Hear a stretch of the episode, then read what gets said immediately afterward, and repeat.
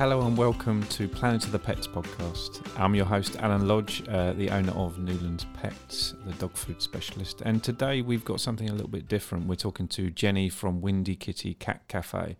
She's involved with helping cats across the whole of Chicago, and we have a really, really interesting interview with her. Before we get to the interview, we wanted to talk over a few things in relation to Christmas and your pets, specifically safety over the Christmas period.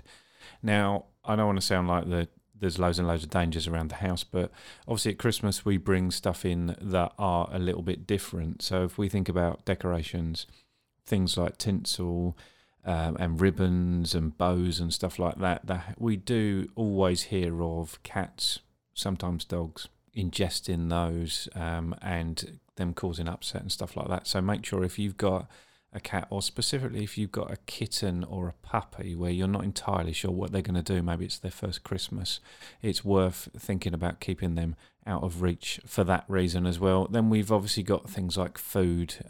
Fruitcake tends to be around quite a lot at Christmas. Raisins obviously can cause issues for dogs, as can the alcohol that's in a lot of fruitcake. I'm sure you're not giving a drink of whiskey or anything like that. That's a big no-no. And but there's obviously alcohol in quite a lot of food that we over Christmas, and of course chocolate. For me, chocolate is an essential part of Christmas. Definitely has to be there. But for dogs and cats, it can be highly poisonous. So make sure you keep that out of reach of them. It contains something called theobromine. I'm not entirely sure whether I'm pronouncing that properly, but that's what it's called. And it can cause a huge amount of effects to dogs and cats, and can be very, very serious from all the way up to cardiac arrest. The chances are a tiny little bit you'll be okay, but make sure you keep it out of reach for your dog and cat, because it can be serious. And of course, speak to your guests as well, specifically people who might not know it's a problem for your dog and cat. And there's plenty out there, they're not to know. If you don't know something, you don't know something. So make sure you mention it to them, because I've certainly been at parties and things like that where the wrong thing has been given to a dog or a cat. And of course, our other side of our specialty, if you don't know, we own a nursery as well, is plants. So something a lot of us will bring in the Christmas period will be mistletoe. Now that is poisonous, specifically the berries you need to watch out for. That is poisonous to dogs and cats, and can cause serious issues for people as well. But for dogs and cats, you need to make sure you keep it away from them, hang it nice and high. And if it is real mistletoe and not the plastic stuff, is real mistletoe, the berries over time can drop off, so make sure you're aware of that can happen. And if you're concerned about that happening and your dog or cat eating it, then maybe pick the berries off. It doesn't look as nice, but equally a trip to the vet isn't what you want to be doing on Boxing Day. And the other thing is poinsettias. If you're not entirely sure what they are, some people call them the Christmas plant. They are the green plant that have what looks like red flowers on it. The red is actually a bract, it's a leaf. But yeah, that is something that a lot of people will buy at a supermarket or a garden centre over Christmas period. That is also toxic, but it's only if eaten. So you get, if you break a poinsettia, you get this sort of a milky sap, and that's what you want to keep away from your pets. I would definitely have all of those things I've mentioned in the house over the Christmas period, but just make sure you're aware of it. Make sure people who won't necessarily know are aware of it, and specifically people like children and stuff like that. They might think it's a treat to give a bit of chocolate to a dog or a cat or something like that. So just be aware of it, and obviously enjoy Christmas. I don't want to sound like Scrooge here and saying you shouldn't have these things in the house, but it is definitely well worth considering keeping them away. So yeah, with that said and done, let's get on to our fantastic interview with Jenny from the Windy Kitty Cat Cafe in Chicago. Welcome to the podcast, Jenny. Thank you very much, Alan. Really nice of you to join us. So where are you joining us from? I'm joining you from Chicago, Illinois. Excellent. And tell us a little bit about you and why you're on the podcast. I'm on the podcast because I have a cat cafe, so we are going to talk about cats, and so I'm here. Excellent. And so tell us how you got into cats and actually, I confess, up until around about 3 weeks ago, I wasn't familiar with cat cafes. So tell us a little bit how you got into it, and then we go into cat cafes in general. Which cat cafe did you go to? See, I haven't been to one. I've only looked on the internet and things. Yeah, okay. I thought you were saying you just went there. Lady Dinah's is over there. And are you in London? No, I think there is cat cafes in London, and it was Olivia, who you've been corresponding with emails and things, who introduced me to the cat cafe world. I see. Okay, sorry. I thought you said you'd been to one. So a little bit about me. I've only met one other cat cafe owner that kind of has the same background. I grew up with dogs. I did not think that cats were worth my time. And my parents had convinced me of that because I'm highly allergic to them. And then I started dating my boyfriend. He has a cat. I fell in love. So I just started taking allergy medicine every day. And then my body just kind of got used to the cat. And then that love for that cat grew into me starting to rescue cats off the street, me starting to foster bottle babies. And then I went over to Scotland. I went to Edinburgh, and we walked by this place, and there were these people inside, and they were playing with cats, and they're sipping on these looked like Starbucks cups kind of coffee, and everything just looked so happy. And I said, "What is that?" And while we're walking, I Googled, and I found out it was a cat cafe. And we never actually got to go back and go in, but for whatever reason, I couldn't get it out of my head once I got home. And so I started doing some more research on cat cafes, found out that they're a good avenue for adoption. And I said, "Oh, I can do something that I love and make a really big difference. And so I think I need to do this." And I started researching. I went to Cat Camp in New York City. And 9 months later, we had the Windy Kitty. So here we are now, almost 2 years into it. Excellent. And I'm guessing the concept is that you go in, do you get a bite to eat, a drink, or do you just play with the kittens? How does it work? So in some places, yes. In most places in the United States, no, you don't get the full-on cafe experience. Some cities are very lucky, and their cities allow them to do whatever they want, and they can have kind of like a half of it's a cafe, and then you walk through this other door, almost like a little airlock, and then you're in a little cat lounge and you bring your stuff in there. But Chicago's very strict, and so we are only allowed to have a few kind of bottled beverages and tiny, tiny bites to eat. No kitchen or anything. So people get a little bit of something, or they stop somewhere before, or people can order in, and they can bring all of that in and then sit down and play with the adoptable cats. Excellent. And do you find that people come in as a novelty factor, or do you have regulars? We have regulars. And I would say I always sit back and kind of observe who's who when I'm there and, what are they doing? I'd say 50% of it is novelty. 25% of it is curiosity / therapy, for lack of a better word. And then the other 25% are the people actually looking to adopt. And have you found it successful with adoption? I have. We are so we've been open since December of 2018, and we are at almost 240 adoptions. And then we've got about 40 cats in the space, and then 40 cats in foster and waiting. So that's about 320 cats already out of the shelter, but then that's room for 320 more cats to come into the shelter. So essentially double your impact by creating what is this big, playful, adorable foster home for cats. Excellent. And I'm assuming there's a charge to come into the Cat Cafe. Does that help with the running of the rescue? That is the way we survive, basically. Yes. So there's a charge to come in, and that's how I have staff. That's how we have all the toys they play with, the roof over their head. Yeah, that's how we survive. And one thing I've always wondered about rescue centres and places like that, you obviously love cats and you love your animals.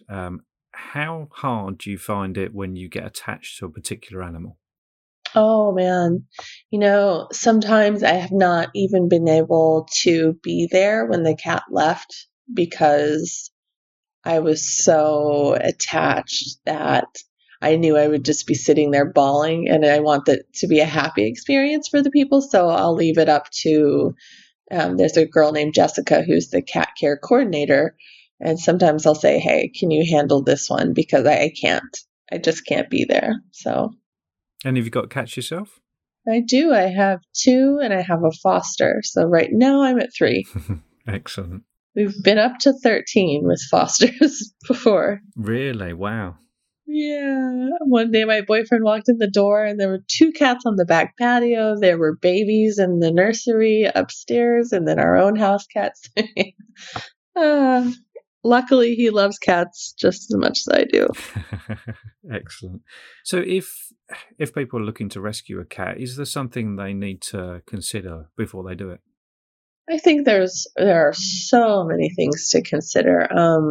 You know, have they ever had one, first of all? And because a lot of people that haven't had cats, they're not necessarily simple creatures. So do a little reading about cats. And then there's always the cat versus kitten kind of thing. So somebody comes in and they see a kitten and they, oh, my gosh, I want that. And it's so impulsive, which is we don't do same-day adoptions to kind of curb that impulsivity and lessen the bring back rate. And then also for kittens, it's now becoming a widely accepted thing that you adopt them in pairs, because you adopt a kitten alone and it needs somebody to play with. It's going to be biting your toes in the middle of the night. It needs to put that energy somewhere, and it needs to learn from another cat how to behave. So adopting kittens in pairs is so important. And then I would also say, even though you see that cute little shiny kitten, which I am not saying don't adopt, take a look at those cats too. And if that cat genuinely fits your personality and your lifestyle better, choose the cat, or choose the senior cat that's just super chill and kind of laying there and, you know, not doing much, because that's going to be a snuggly cat because they're old and they don't want to move around a lot. So a kitten, you're just going to have to wait until it's tired to even get its attention. So lots of things to think about with adoption. And we ask people on our application, this could potentially be 20 years. Do you realize that? Yeah, that's a long time. Yeah. Because they live longer now. We have better food for them. There's better care. So kind of like us, they're living longer. So just really, really, really think about that long-term commitment and costs. Mm. Yeah. And with dogs, definitely from a rescue point of view, I know a bit more about that side of things. But with dogs, there's always a consideration to do with the background, how they've been treated and things like that. Does that come into it with cats as well? It does, because sometimes we've got cats that, since we only take from the city shelter, and the city shelter is a place where any person can walk in that door with any animal that's come from any situation. If we find out that we, oh, hey, my cat just jumped up on the computer. Of course he did. If we find out that a cat has been in a hoarding situation, we always kind of watch the behavior of that cat a little longer, because a lot of times they're more possessive over food and they need to be the only cat in the household because they've grown up in this horrible environment that has taught them that they have to fight for everything that they want.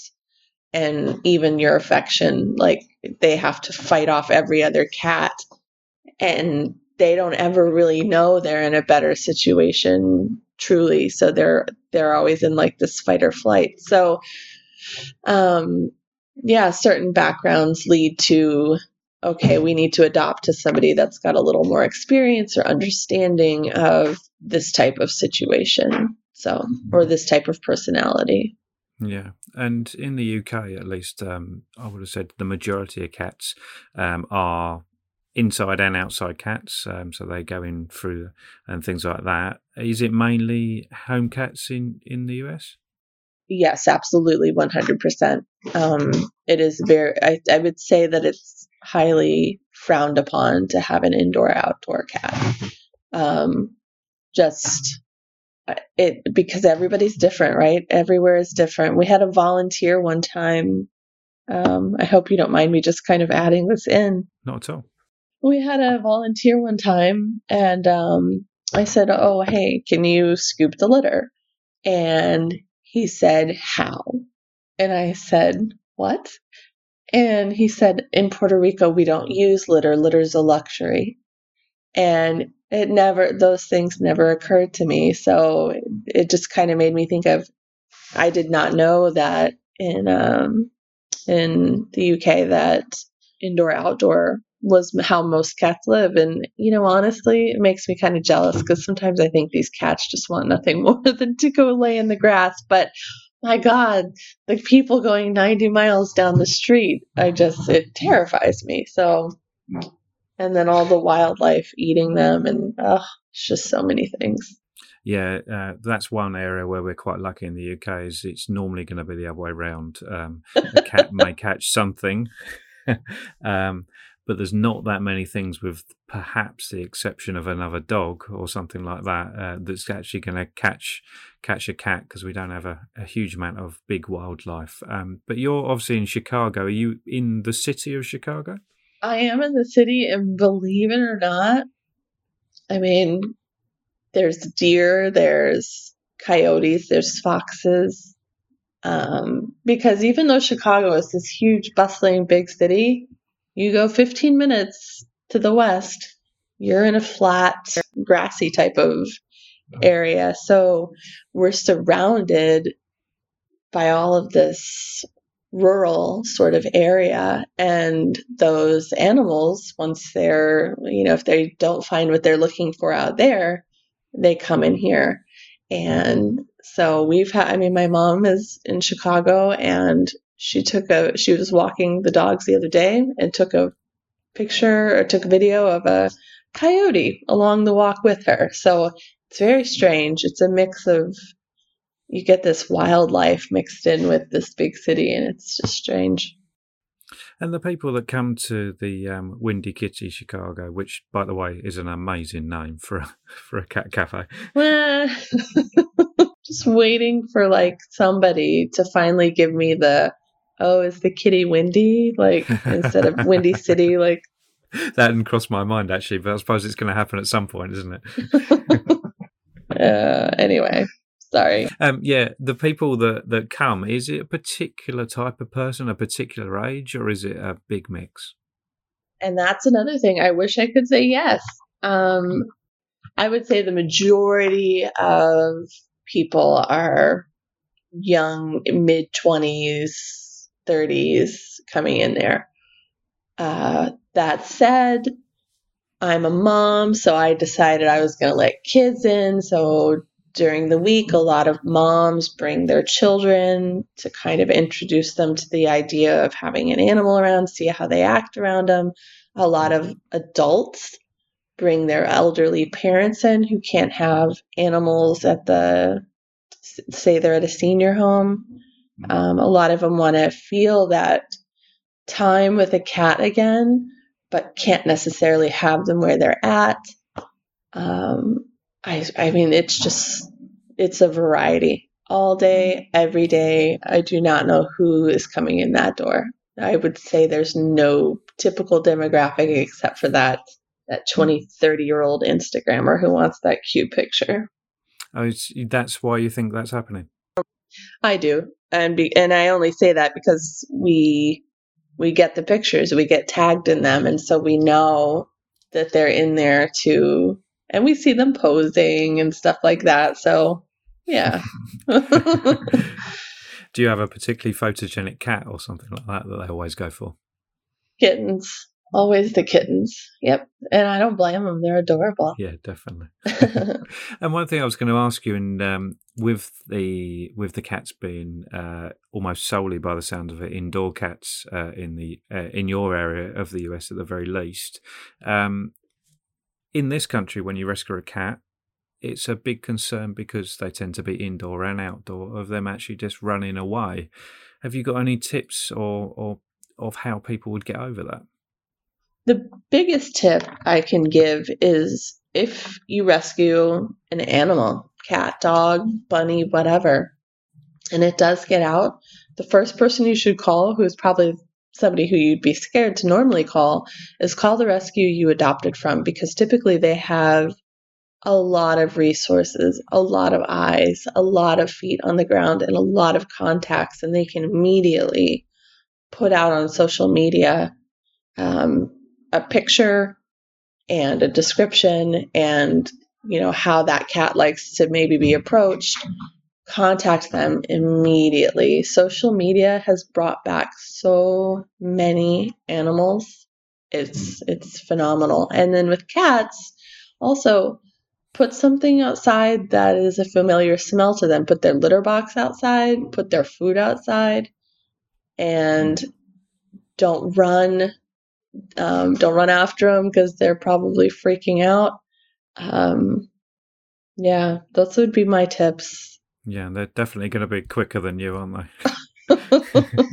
Mine have gotten out twice. It's terrifying, and I have to remember every single time, despite my urge to run and grab them, I have to walk so slowly, and it kills me. Oh, yeah, yep. It must be really, really hard. And when you're running something like you're running and you're relying on people coming through the door, obviously costs, you must be weighing up costs and expense all the time. What's the most expensive thing you do? Is it food? We're lucky that we have someone that donates food to us. We don't get kitten food, but we get food for all the adult cats. The biggest cost for us is the staff and the lease. So we are in a part of Chicago that's kind of, it's a relatively expensive area. So the cost just for the space is my biggest expense. And it's just people coming through the door that pay for that. Yeah, it blows my mind every month. Yes, it's incredible that I'm able to have enough people come through the door that we can keep the roof over their head. And on top of that, like I said, with the employees, be able to afford the staff to care for them. So I have yet to pay myself, but I pay, you know, I don't pay them like a huge amount, but they get paid for their work and they work hard. So that one appointment times a couple hundred people a week, it adds up. Yeah, quite. And where do you see it going in the future? Have you got big plans? I have huge plans. Huge. Before I even opened the Windy Kitty, I just have a soft spot for neonatal kittens. So before I opened up, I started going to workshops and stuff about how to care for orphan kittens. And inside the Windy Kitty, we are actually the only cat cafe that has a kitten nursery. So in August of my first year, my crazy self just decided I'm going to build a little nursery in here, and we're going to be able to save more kittens because kittens are the first to get euthanized if they're under a certain age at the shelter. And a lot of people don't know that. They're a highly euthanized population. If they can't take care of themselves, then there's no one in the city shelter to take care of them overnight. They die overnight. So instead of letting that happen, they put them out of their misery. So I said, nope, we're going to do some more and we're going to help some more kittens. So I built a kitten nursery. It's sold out all day, every day from Friday to Sunday. It's incredible. And then next, what I'm doing is building a separate shelter. So we've got the Cat Cafe. I'm building something called the Chicago Kitten Nursery, and it's kind of under the umbrella of, on Instagram, it's the Kitten Rescue Project, and on Facebook, it's the same thing. We're building a facility that will house all of the overflow kittens from the city shelters, and even from off the streets, so that no more kittens have to die. So we're going to have a bottle baby room, mush baby room, and mush babies are kind of like the ones that are just getting off the bottle, but not quite independent. We're going to have a room for mom cats with their baby cats so they can stay together. And then we're going to have a room for sick kittens. And then something else that we're doing, I have a volunteer who is a domestic violence counselor. And something she brought up to me was that there's a lot of people that stay in horrible situations and won't get out of them because they don't want to lose their cat, or they're afraid their cat will get hurt because they have to go to a shelter, but they have nowhere to bring their animal. So we're building about 15 kind of boarding kennels that'll be nice and cozy and sweet for people. I don't even want to say women because it can be anybody, for people in domestic violence situations. So there will be 4 rooms to care for different levels of kittens, and then 15 shelters for the pets of people in domestic violence situations. We're going to have a classroom so that we can teach trap, neuter, return, because if we don't start trapping more cats, spay, neuter, and then either releasing them back out or putting them up for adoption, we're never going to solve any of the overpopulation problem. So I would say that's a really, really huge step forward. That's my next chapter, and I hope for it to be open by 2020. So not long now then. No, I've got a fundraiser going, and it's like, I think I'm around 10% fulfilled, and it's just, but I know it's going to happen because I don't give up easily. So brilliant. That's really good. And it's always nice to speak to someone who's passionate about something. And sounds like a fantastic cause. And reading between the lines, is there a lot of stray cats in Chicago? Oh, I just met with someone the other day who was taking one of our more fractious cats to be in a foster home.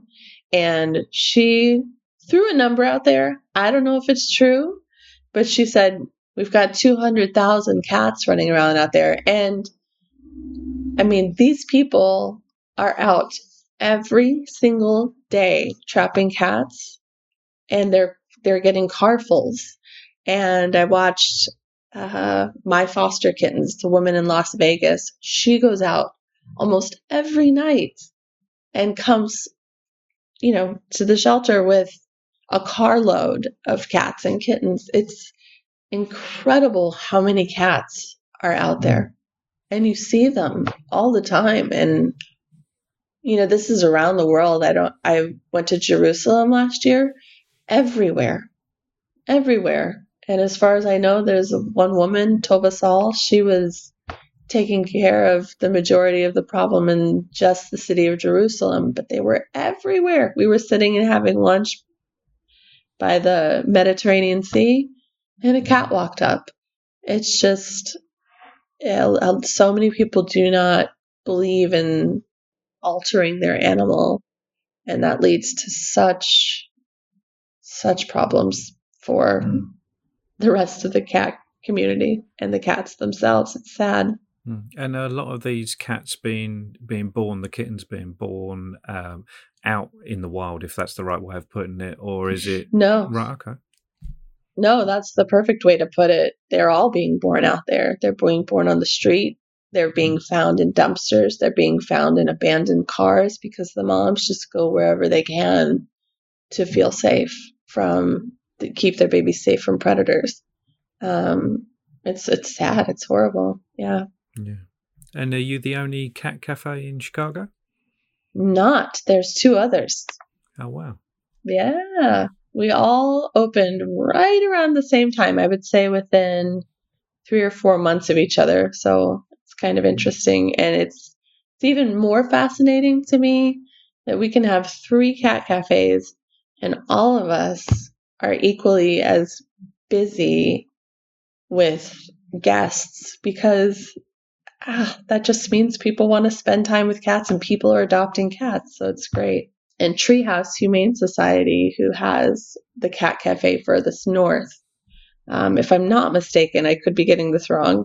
So somebody can look it up, but they take FIV cats. So they have a kind of a special population, and that is really special to me. You know, I've got the kittens and that's my special deal, and they've got the FIV cats. Sorry, FIV? Yeah, so it's an illness they will not get rid of, and it's something that should a cat bite another cat hard enough, they can actually transfer that. So a lot of times in the past, those cats were put to sleep immediately. Now there's certain groups and groups of people that are saying, no, those cats deserve just as long of a life as any other cat. I don't know if you know who Cole and Marmalade is. I don't, to be honest, no. Oh, okay. They're Instagram, YouTube kind of cats, but they cohabitate. Cole does not have FIV. Marmalade does. And I find it really precious when an organization decides that kind of an underserved cat community deserves just as much of a shot. So I have a special place in my heart for what Treehouse does. Excellent. Brilliant. And it sounds like everyone in Chicago, the 3 you've mentioned and yourself, are doing an amazing job. And your plans seem very large, which is great to hear. It's brilliant. Yeah. I think that, you know, there are a lot of people all over the world I'm saying thank you in my roundabout sort of way. Thank you, yes, but there are a ton of people doing a ton of work, and I'm inspired every day by the people I see all over. Yeah, definitely. Brilliant. And if people wanted to look you up, get in contact, and maybe help with some of the fundraising or anything like that, how would they go about that? Oh, man, that would be awesome. So there's so many ways. You can directly give at PayPal to Chicago Cat Chicks, and there's a link to that on Instagram. You can go to Windy Kitty Cat Cafe or Kitten Rescue Project, and in the bio there's links of ways to donate. On the Kitten Rescue page, there's a GoFundMe. There's a link to donate there. You can buy t-shirts. The proceeds from some of the t-shirts that you see on our online shop go towards the Kitten Rescue Project. So lots of ways to give. Excellent. Good. Yeah, brilliant. Well, thank you very much for joining us. It's been really interesting talking to you, and we wish you every success, and we'll definitely follow you online and see how all the plans go. Thank you. And I'm glad that Olivia's come in. Hopefully someday you make it over and we'll meet you. But if not, make it over to Lady Dinah's. Brilliant. Thank you so much. Thank you. Bye. So that was our fantastic interview with Jenny from the Windy Kitty Cat Cafe, which, believe it or not, has taken me a little while to get the knack of actually saying. Great interview, and really, really interesting talking to her about how she got into it and how she's helping so many cats in Chicago, and long may it continue. Before we finish the podcast, I wanted to say that I'm recording this just before Black Friday, and it's going out on Black Friday. We are doing an offer on our 500 gram new dog raw. So we've got four flavors. We've got chicken, turkey, lamb and beef, all complete. And we're doing buy two, get one free just for Black Friday and the Saturday after. I'm not entirely sure what the dates are, but basically the Saturday after Black Friday, the offer will be on as well. We're going to post that all over social as well. So you'll get to see that. But if you've made it all the way to the end of the podcast, thank you very much for listening, and we hope that you join us next time.